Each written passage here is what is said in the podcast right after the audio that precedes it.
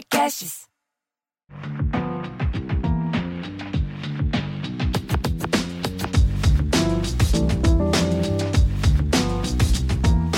Olá, sejam bem-vindos a mais um episódio do podcast Afrofuturo.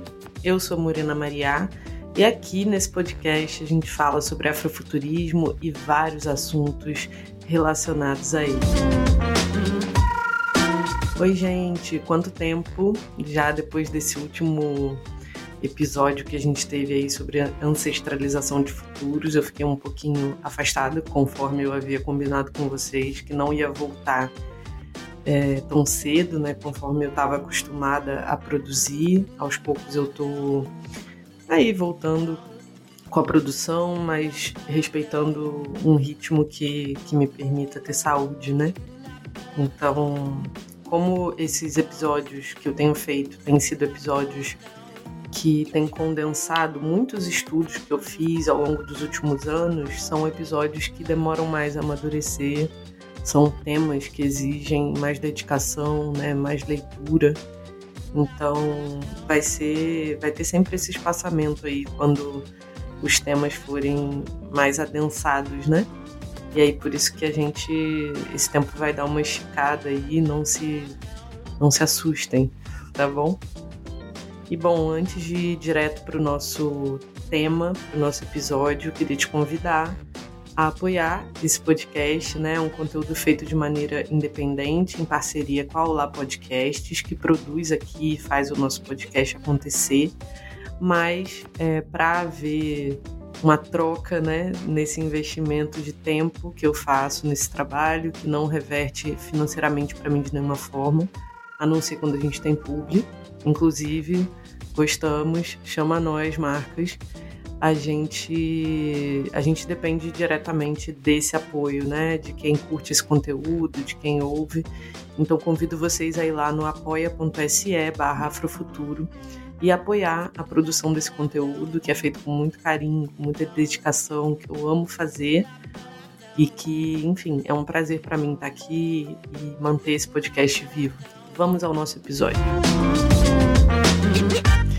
Bom, esse tema, né, essa mulher, esse tema, tudo isso para mim tem um valor muito significativo. Eu acho que eu descobri esse, esse livro a partir do, do meu amigo Gustavo, né, que vocês já conheceram aqui no episódio sobre tempo. Gustavo é um entusiasta dos estudos de tempo, um viajante do tempo, é a pessoa com quem eu divido essa paixão por falar de tempo e Gustavo, quando esteve na minha casa, né, veio lá de Amsterdã e ficou hospedado aqui em casa é, durante uma semaninha. Ele veio lendo esse livro, Performances do Tempo Espiralar, Poéticas do Corpo Tela, da mestra Leda Maria Martins. E ele falou para mim que eu tinha que ler esse livro, que esse livro enfim, ia mudar minha vida e ele tinha toda a razão, ele me conhece, né, meu amigo. Então, depois que eu peguei esse livro, assim, peguei um amor que eu não conseguia, não queria nem terminar, porque é tão gostoso de ler e trouxe tantas tantas conclusões para tantas coisas que eu vinha pensando nos últimos anos. E, enfim, esse livro ele ele condensa é, muitos saberes, né? Ele condensa numa obra é, conhecimentos e saberes que demoraram milhares de anos para chegar aqui até nós. Então eu fico muito feliz de ter, de poder é, dividir esse espaço temporal aqui com, com a mestra Leda Maria Martins e de poder ler a sua obra, né? É uma mulher, vou apresentá-la aí para vocês. Leda Maria Martins, segundo o, o livro dela, Nasceu no Rio de Janeiro, vive em Belo Horizonte, é poeta, ensaísta, dramaturga e professora. É doutora em letras, literatura comparada pela Universidade Federal de Minas Gerais, UFMG, mestre em artes pela Indiana University e formada em letras pela UFMG.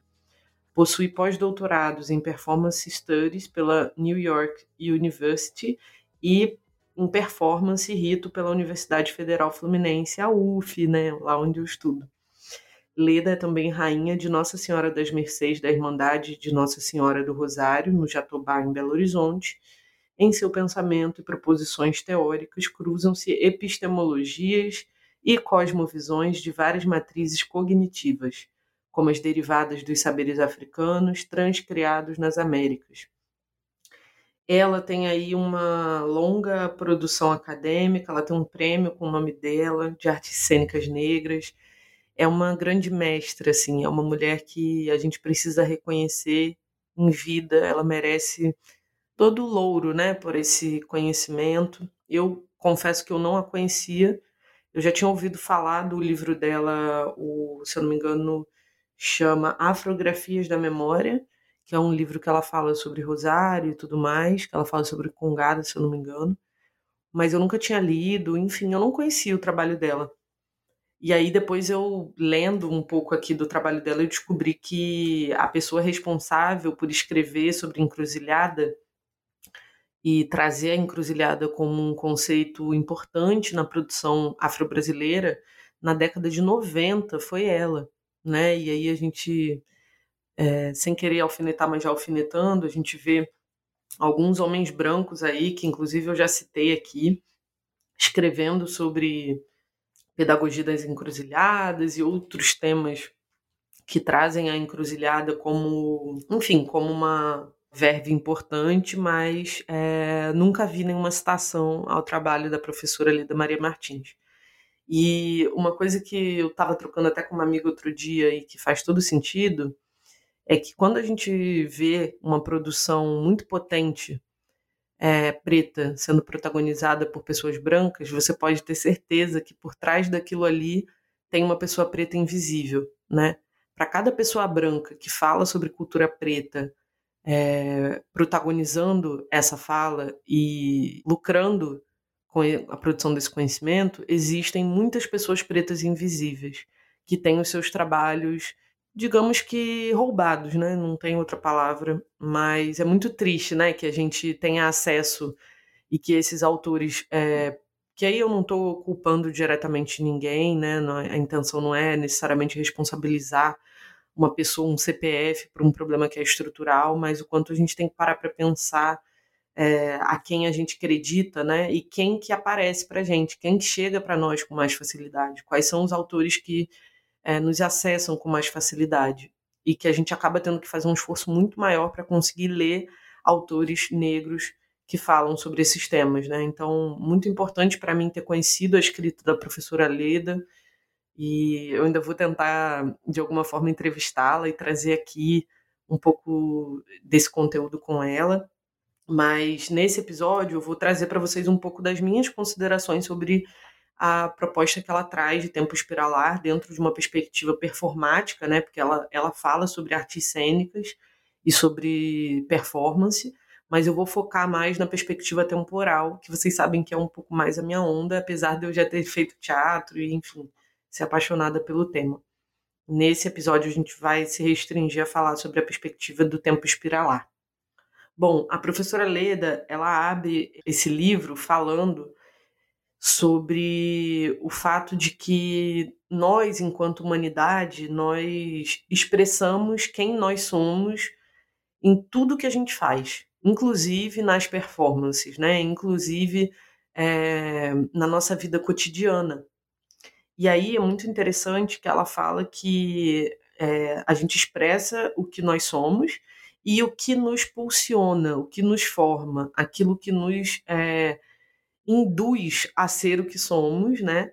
É, quando estamos agregados no nosso grupo, na nossa comunidade, na nossa cultura, na nossa sociedade, e que as manifestações culturais e artísticas elas exprimem a visão de mundo que a nossa sociedade e os sujeitos que, que fazem parte dessa sociedade é, carregam, né? esses conhecimentos culturais, ela vai dizer que esses saberes são, eles se manifestam de muitas formas, seja pela filosofia, pela estética, pela técnica, né?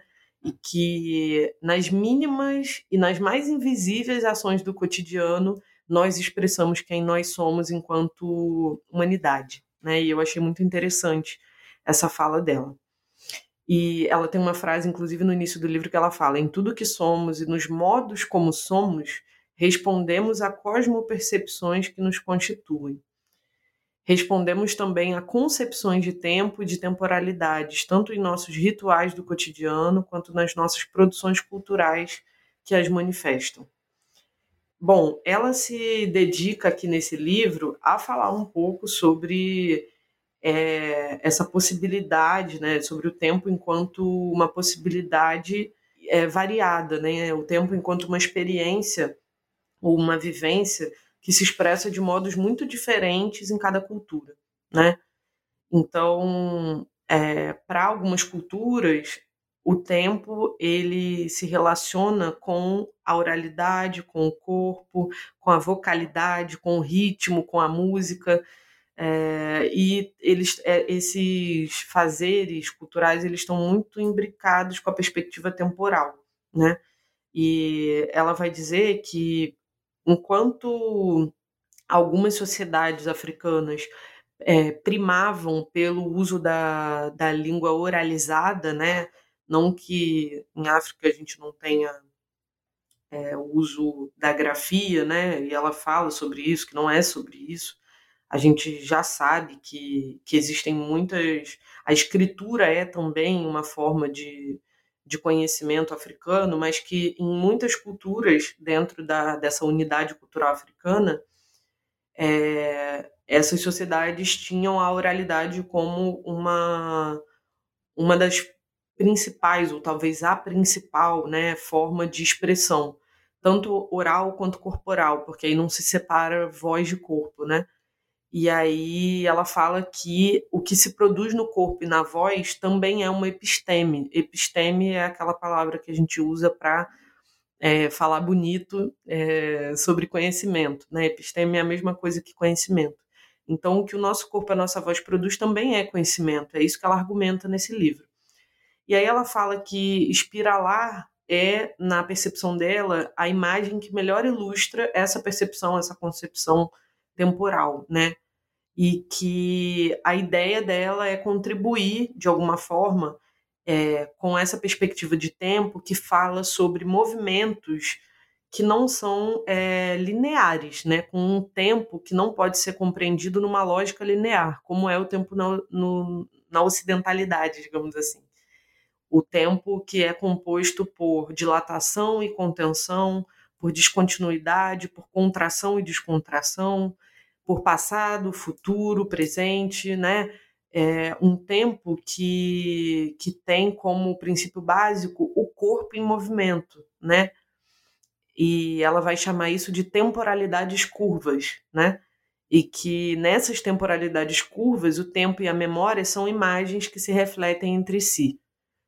E aí, espiralar é essa imagem que ela vai escolher para expressar esse conceito, né? E aí ela fala uma coisa muito interessante sobre ancestralidade, porque a gente tem falado muito sobre ancestralidade atualmente e acaba virando, sabe aquela palavra que quer dizer muito, mas ao mesmo tempo já está meio esvaziada porque não quer dizer nada? Ela vai trazer uma perspectiva interessante. Ela vai falar assim: a ancestralidade em muitas culturas é um conceito fundador, né? Porque é um conceito que está é, no fundamento de muitas práticas sociais e que vai, é, a partir de si, né, a partir do próprio conceito de ancestralidade, exprimir como que os sujeitos de uma determinada cultura entendem a própria existência e o cosmos, né, em todos os seus âmbitos, desde as relações familiares, que são as relações mais íntimas, né, e práticas do cotidiano, até expressões sociais e comunais, como ela chama, mais amplas e diversificadas. E aí ela vai dizer, ela vai perguntar, né, de que modos então essa sofisticada vivência da ancestralidade e essa presença do ancestre na vida cotidiana das pessoas também produz uma compreensão e uma experiência de temporalidade única, né?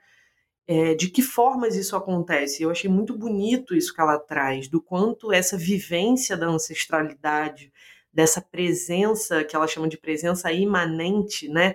Dessa presença que está espalhada por todo o nosso cotidiano, de que forma essa vivência ela é muito ela é muito rebuscada, né? ela é muito sofisticada e de que forma que ela marca uma experiência de temporalidade, porque na medida em que aquilo que é passado, né, aquilo que é ancestral, faz parte do nosso cotidiano, a gente não necessariamente está vivendo no passado, né? O passado ele se torna presente ali o tempo todo.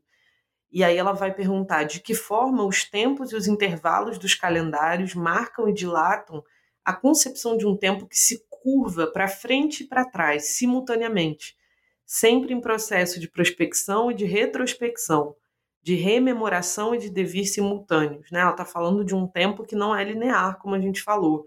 É o que ela chamou de temporalidade curva, né? um tempo que se curva para trás, porque na medida em que você é, coloca em prática algo que é marcado pela ancestralidade, então na medida em que você faz um ritual que é muito ancestral, o tempo naturalmente se curva para trás. Mas a partir do momento em que você, por exemplo, vou, aí vou dar um exemplo bem prático, inicia uma pessoa numa ritualística, como por exemplo o candomblé, a partir do momento em que você inicia essa pessoa, o tempo se curva para frente, né? É, e é muito bonita essa perspectiva que ela traz, né? Sobre esse tempo que se curva. Bom, ela vai dizer aí que essa, esse interesse, né, essa reflexão sobre tempo e sobre temporalidade sempre foi um objeto muito importante na filosofia, né? e que o ser humano ele se preocupa com isso de muitas formas, né? Isso está expresso nas artes, isso está expresso nas ciências. É, todas as culturas de alguma forma vão expressar no seu cotidiano essas diversas formas de, de abstrair o que é o tempo, né? Essas perspectivas do que pode ser o tempo. E aí ela vai dizer que a partir de teorias, de retóricas, de rituais, de especulações, a gente vai construindo essas noções de tempo, né? E que dentro da perspectiva ocidental, ela vai usar aí a, a metáfora do Cronos, né, que é faz parte dessa mitologia grega.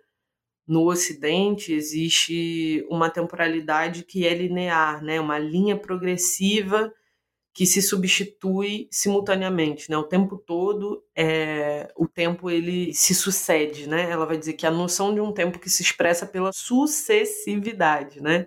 Ou seja, pela substituição. Quando a gente pensa que esse horizonte é o futuro, né? A gente tem um, um futuro abstrato que vai marcar é, a direção para onde esse tempo corre, né? E aí as teorias ocidentais sobre o tempo e essa ideia da modernidade ocidental do que é o progresso, do que é a razão, né? Tudo isso está orientado para esse futuro, está orientado para esse desenvolvimento que corre para o futuro, né? E aí essa experiência de temporalidade, que é uma experiência bastante individualista, que também é marcada, né, por essa experiência da modernidade, e da pós-modernidade, né, do individualismo, do indivíduo enquanto é, um ser que vive o tempo de uma maneira única, etc. e tal, é, elas vão ser problematizadas. E ela vai trazer aí uma série de pensadores ocidentais que vão problematizar isso. E ela fala que uma das imagens produzidas pelo Ocidente mais importantes em relação a essa perspectiva de tempo é a imagem do rio, né? Então, se eu não me engano, é Heráclito que fala sobre o devir e sobre o, a imagem do rio, né? Que a pessoa, quando o homem entra num rio é, e ele torna a entrar, ele já não é mais o mesmo, o rio também não. Logo, seria impossível viver novamente um, um, um tempo, né? Que o tempo está sempre correndo e, e, portanto, não se repete, né? Então, não existe possibilidade de retrocesso nesse tempo, nessa perspectiva que tudo é arrastado para o futuro, né, num fluxo muito acelerado, irreversível e que ela vai dizer que é não cumulativo, né? Então, o presente é uma ilusão. A única coisa que existe é o futuro nessa perspectiva, né? Então, é, essa o, essa perspectiva temporal, ela vai criar um vocabulário, né? Um vocabulário que vai ser definido por passado, presente, futuro, antes, depois e durante, instante, agora, ontem, hoje, devir, duração, repetição, evento, sucessão, simultaneidade, eternidade, consciência, natureza. Então, tudo isso tem a ver com essa, essa perspectiva temporal, né? essa relação de anterioridade que ela fala. Anterioridade, posteridade, simultaneidade, né? e desses eventos passados, presentes e futuros. Então, todas essas palavras e essas relações, elas surgem a partir dessa perspectiva, né? De uma perspectiva ocidental.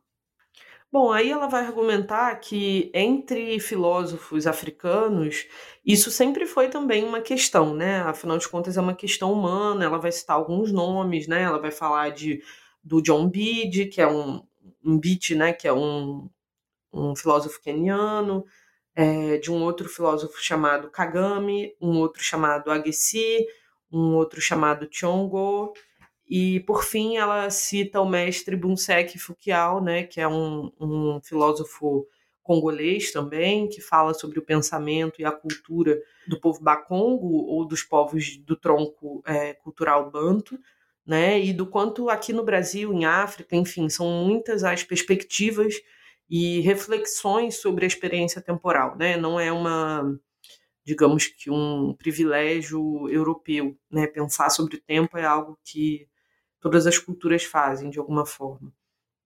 E aí ela vai trazer que muitas dessas formas de memória, né, da, do Ocidente estão baseadas na, na escrita, né? A escrita como esse lugar privilegiado da memória e, e esses instrumentos de expressão escrita que são muito privilegiados, né?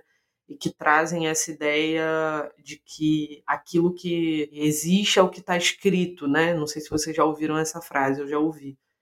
É, e aí ela vai citar o Merleau-Ponty, que é um, um grande intelectual ocidental, que fala sobre os livros, os museus, as partituras, os escritos, enfim, como dispositivos de memória né, do Ocidente. São dispositivos e plataformas muito privilegiados na salvaguarda dessa memória. E aí ela faz uma argumentação interessante, né, que ao contrário do pensamento eurocêntrico, né, que desqualificou a África como um continente pensante, porque a sua forma de pensar era o que ela chama de a palavra oraliturizada, né, uma palavra oralitura, né, que ela vai falar de oralitura enquanto uma possibilidade de, de construção de conhecimento, e do quanto a África foi desqualificada por não é, priorizar uma linguagem discursiva escrita, né? Então, quanto que o Ocidente ele vai considerar é, um privilégio, né? É, um modo exclusivo de produção de conhecimento, e aí a África acaba ficando é, num segundo plano justamente por conta dessa, desse interesse em hierarquizar né, os povos, as culturas, os conhecimentos, e a África ela vai, ela vai sinalizar isso de, de forma muito enfática, né, que nas tradições africanas não existe essa primazia da escrita ou a primazia de tal coisa. Cada coisa tem a sua importância, então a oralidade tem a sua importância, os rituais e os signos, né, os códigos, os gestos têm a sua importância, a escrita tem a sua importância e que elas se complementam entre si, né, mas que não existe necessariamente algo que é mais importante do que o outro, né? E, e, que existem muitas formas de produção de memória e de fixação dos saberes, e que em África a corporeidade é sim uma, uma plataforma muito importante de transmissão de conhecimento, né? e bom, ela vai fazer argumentação, né, sobre a, aquela fala racista, né, ou das ideias racistas do Hegel sobre a África, que fala que a África não é parte histórica do mundo, né, que não tem movimentos históricos, que é que não tem movimentos é, progressivos a demonstrar, né, justamente porque a relação com o tempo é muito diferente, que a África teria um espírito ahistórico não desenvolvido, né, é, e aí, portanto, não, não, de alguma forma, não mereceria figurar entre a historiografia ocidental. E aí ela vai falar sobre isso e vai falar sobre essa questão no sistema colonial que é a dicotomia entre o oral e o escrito, né? tornando essas práticas é, de dominação que vão se basear nessas relações desiguais de poder, né? em relação à linguagem, à forma de criação, que ela fala, vai falar né, de diversas formas de criação, fixação e expansão do conhecimento. Então, existem algumas estratégias de dominação que vão se dar para excluir os povos que, que, de alguma forma, utilizam a performance corporal como uma fonte importante de produção de conhecimento. Né? E ela vai falar que a África sempre teve textualidade escrita, sempre teve textualidade oral, é, mas que nunca houve hierarquia entre essas formas de produzir conhecimento. Né? Então, ela vai fazer essa argumentação de que existem muitas formas né, de produção de, de, e de transmissão de conhecimento.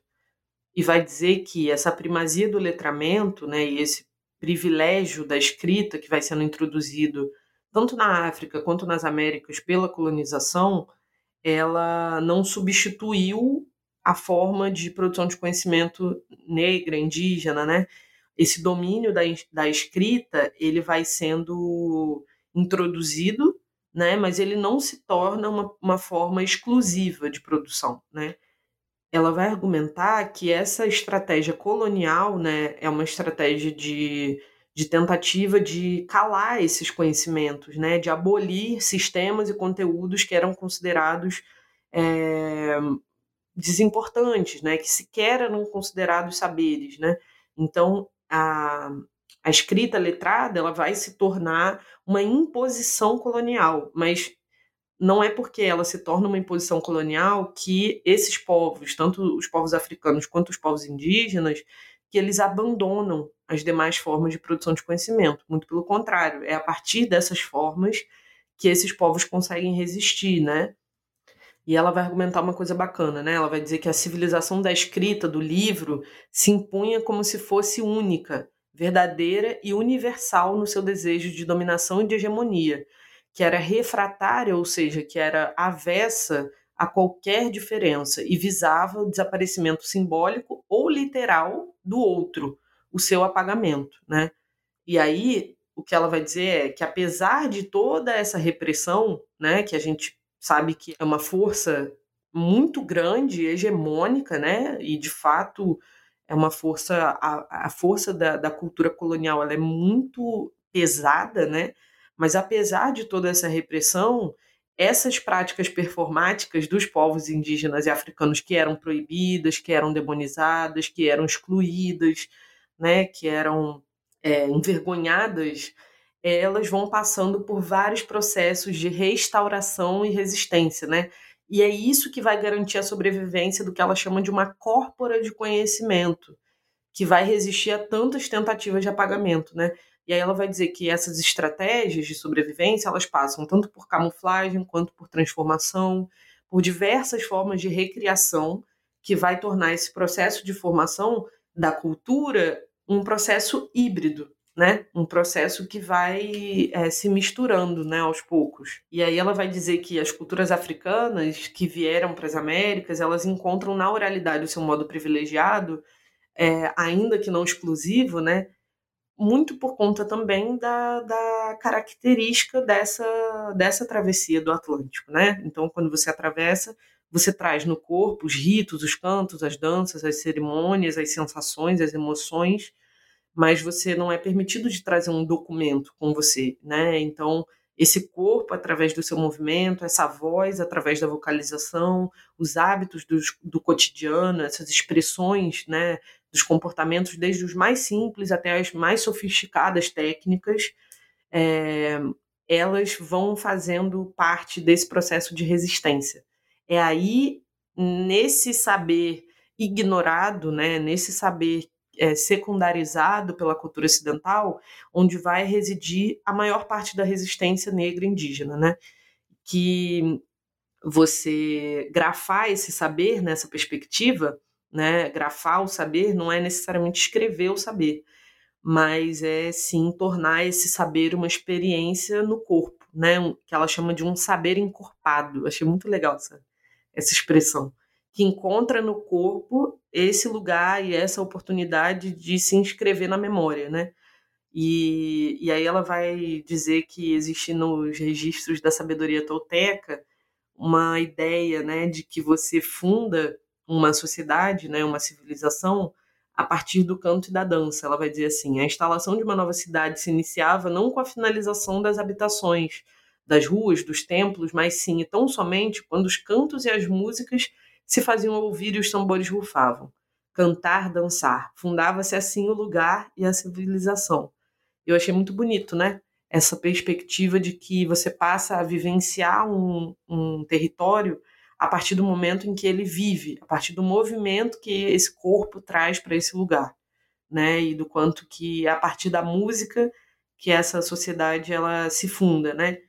E aí ela traz algumas perspectivas importantes, né? Vai dizer que dentro desses estudos de performance existem muitas formas, né, teatrais, danças, rituais, né, é, que vão falar sobre essa presença viva do sujeito, né, da sua de alguma forma dessa performance que fala dessa que traz né, em si essa transferência, essa transmissão de saber social, essa memória e um sentido de identidade, né?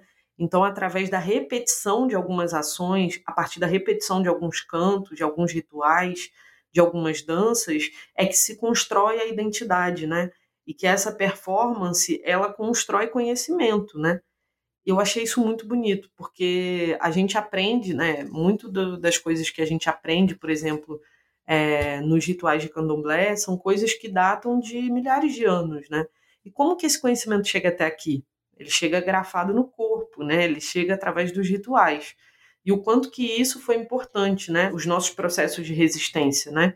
Então ela vai colocar a performance como esse lugar de saber ser, né? De aprender a ser é a partir desse dessa prática corporal, né, que o corpo aprende a ser, que o sujeito aprende a ser, a saber ser, né?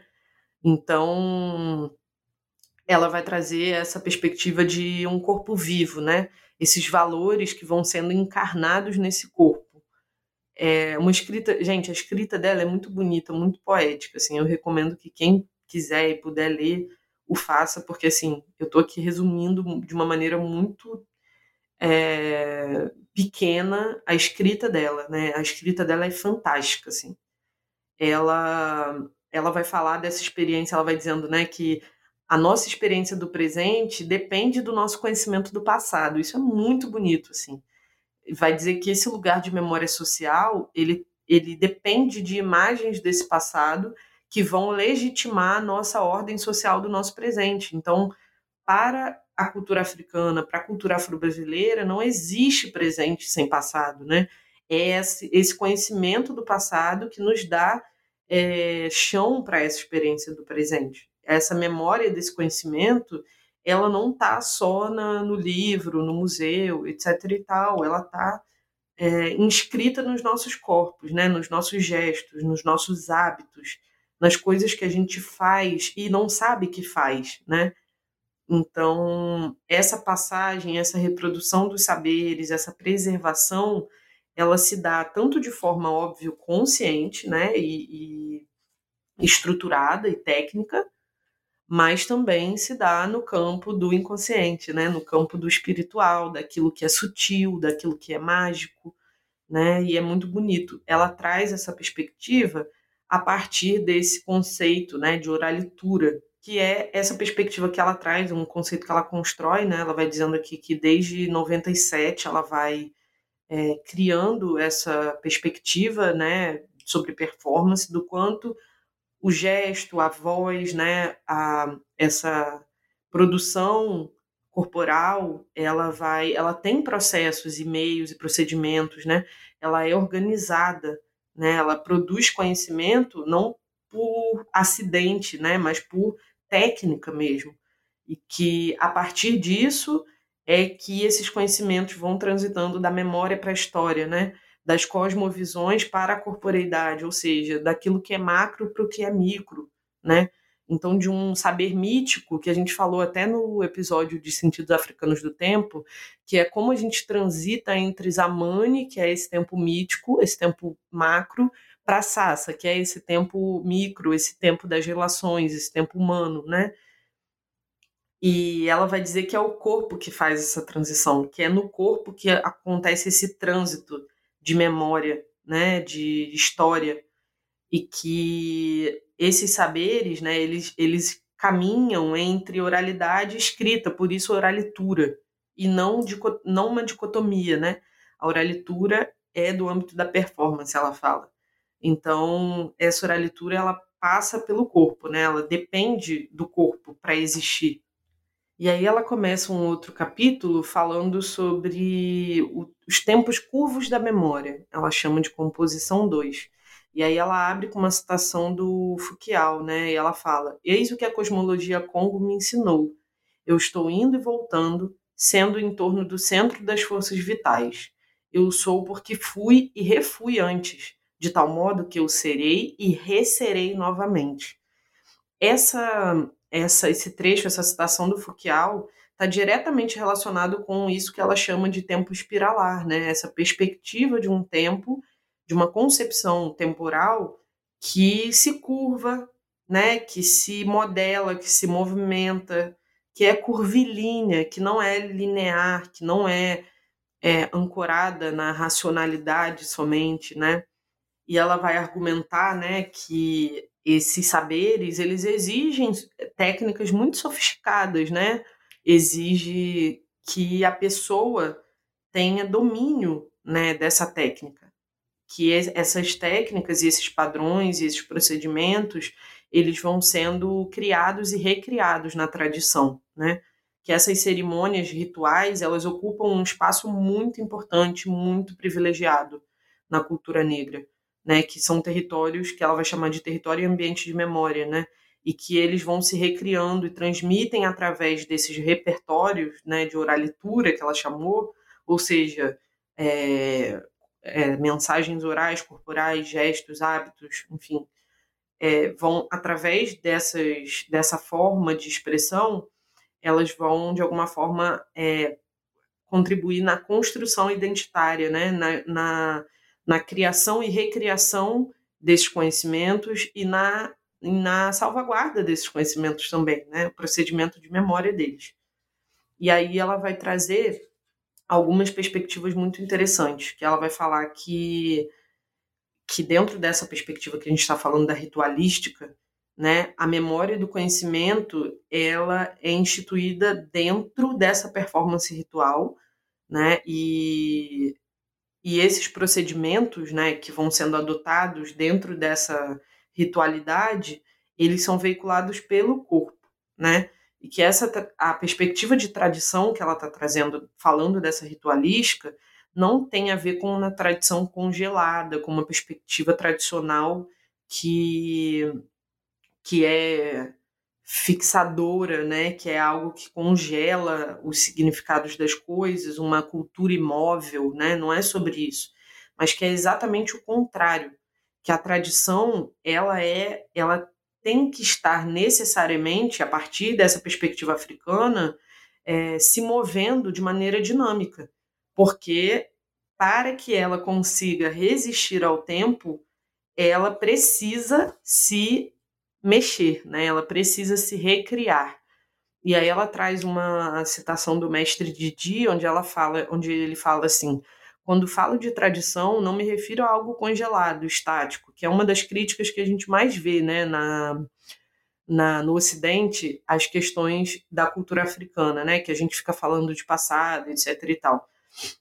E aí o mestre Didi vai falar: quando eu falo de tradição, não estou falando de algo congelado, estático, que aponta apenas à anterioridade ou antiguidade, mas aos princípios míticos inaugurais, constitutivos e condutores de identidade, de memória, capazes de transmitir de geração a geração continuidade essencial e, ao mesmo tempo, reelaborar-se nas diversas circunstâncias históricas, incorporando informações estéticas que permitem renovar a experiência, fortalecendo seus próprios valores, ou seja, a passagem do tempo para uma tradição, ela não é maléfica, né? Uma, uma tradição rica ela consegue se atualizar ao longo do tempo, ela consegue se beneficiar do tempo, né, da transformação que o tempo traz e consegue se fortalecer a partir dessas mudanças e reelaborações.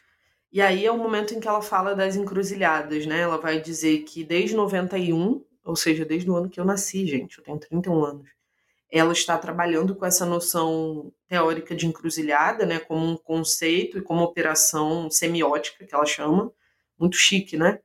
Ela vai dizer que os povos negros eles se constituem nessas encruzilhadas de saberes múltiplos e polissêmicos, né? Ou seja, que tem muitos sentidos, muitos muitas acepções, né? Que o, o Brasil e a cultura brasileira eles são fundados por esses cruzamentos, né? E que é, ela cunhou esse, essa perspectiva da encruzilhada na tentativa de melhor traduzir essa experiência brasileira, né? Que na concepção filosófica é, de muitas culturas africanas, assim como na, em algumas expressões afro-brasileiras, a encruzilhada é esse lugar sagrado onde a gente tem o cruzamento entre vários sistemas de conhecimento diferentes, né? Então, é, a encruzilhada é traduzida como aquela cruz ali, né? Onde as coisas acontecem e onde o movimento circular se dá, né? Então, é, ela vai colocar esse, esse encruzamento entre pensamento e ação, né? E aí ela vai fazer várias dicotomias, né? Entre compressão e dispersão, ela vai citar a encruzilhada como esse lugar onde se atravessam diversos saberes e que, é, como base de pensamento e ação, a encruzilhada é um agente tradutório que ela vai falar, né, que tra trabalha na tradução desses princípios de pensamento negro, né. Então, através da encruzilhada e, de, e dessa perspectiva, né, de, de atravessamentos dessas culturas, dessas matrizes, desses saberes, é que a gente vai construindo novas imagens, né, dessa, dessa, desses saberes, né? A gente vai reconstruindo e reconfigurando esses saberes a partir dessas experiências de entrecruzar os conhecimentos, né? E ela vai frisar uma coisa importante, nem sempre essa esse encontro, esse entrecruzo, ele é amistoso. Muitas vezes ele é opressivo, violento. Aliás, eu diria que na maioria das vezes, né, no contexto colonial, é, essa, esse atravessamento ele não é algo feito por vontade de ninguém, né?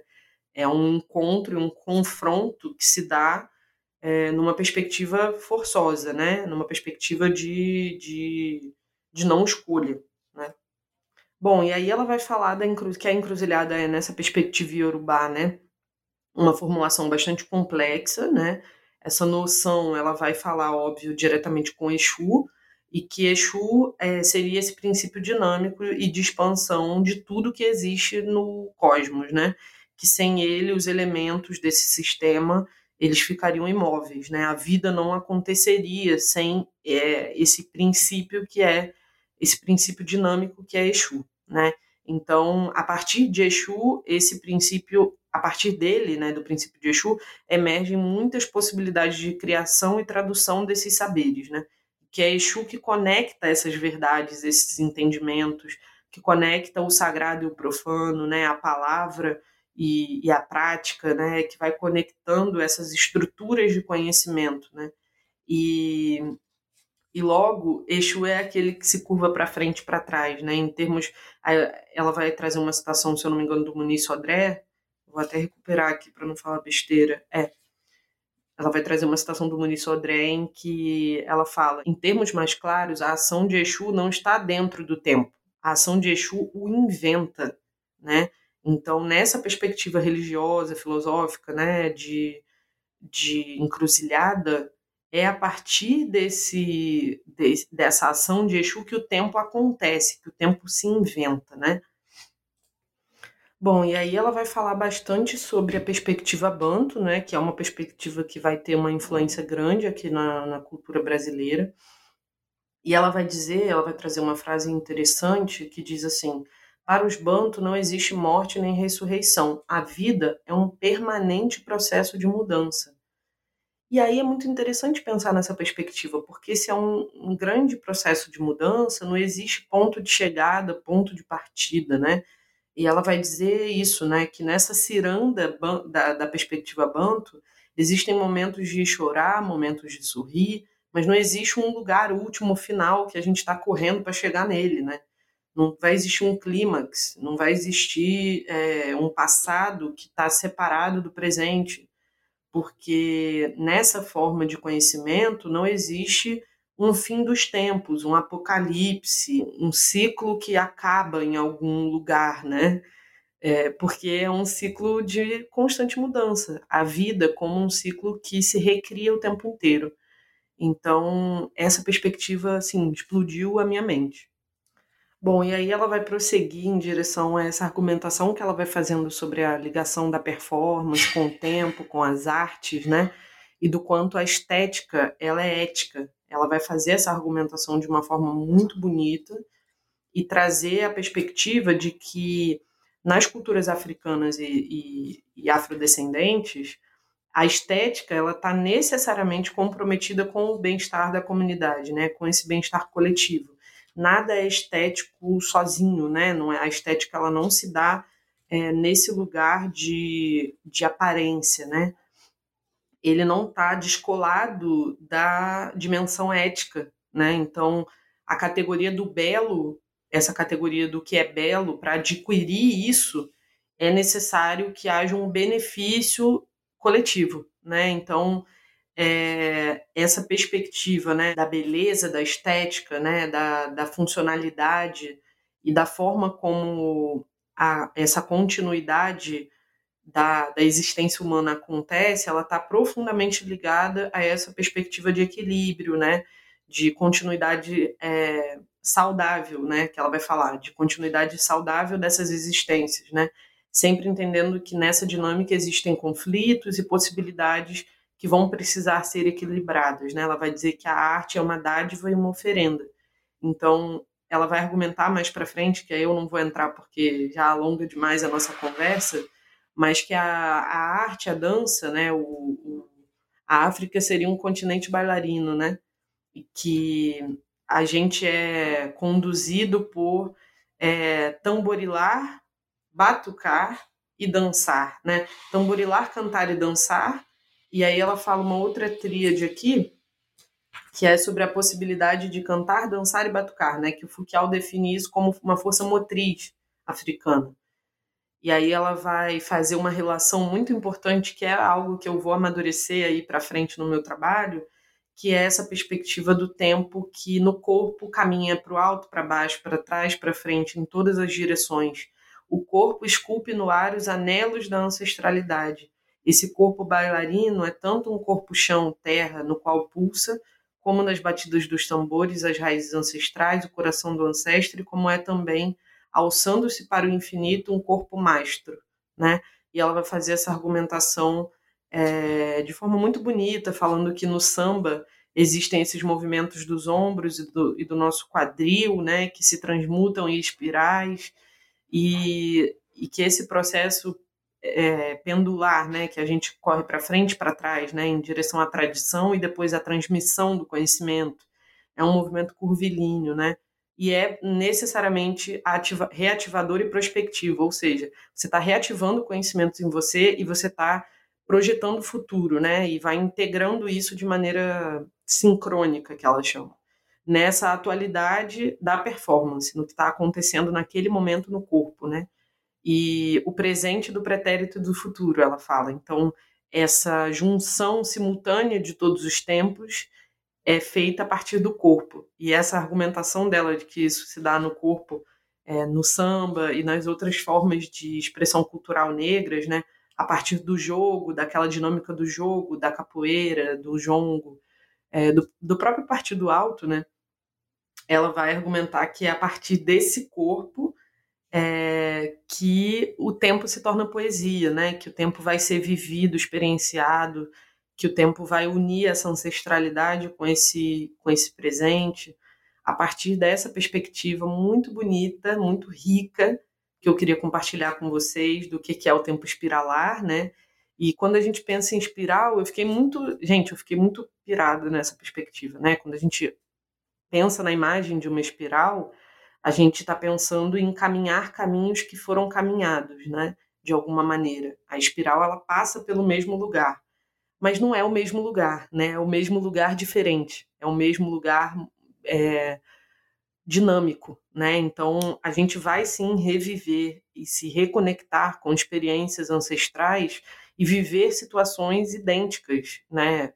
Ao, ao que os nossos ancestrais viveram, mas não da mesma forma, porque de fato é, não é a mesma coisa, né? O tempo ele muda, mas a gente tem a oportunidade de se conectar o tempo todo é, de maneira simultânea com esses tempos, né? Essa argumentação que ela faz e que é a partir do nosso corpo que a gente faz isso. Então, eu queria deixar aí essa leitura como sugestão para vocês. É, foi um episódio muito denso, né? Falei muito sobre conceito, sobre essas cabecices que vocês sabem que eu gosto. E mais para frente eu vou tentar ir simplificando isso e dando exemplos disso, porque isso é a base de coisas que vêm por aí que eu não vou, enfim, contar agora, mas que estão num processo de gestação. E a, o trabalho da professora Leda é com certeza uma das bases mais importantes para mim nesse momento de trabalho, né? E eu queria muito que vocês tivessem contato com isso e, e fossem buscar esse conhecimento para praticá-lo também, né? Para tornar esse conhecimento uma ação. Então é isso, fica esse convite aí para ler Performance do Tempo Espiralar, Poéticas do Corpo Tela, da mestra Leda Maria Martins e também de ir praticar em alguma roda de samba, em alguma roda de capoeira e botar esse corpo para espiralar por aí, no terreiro, né?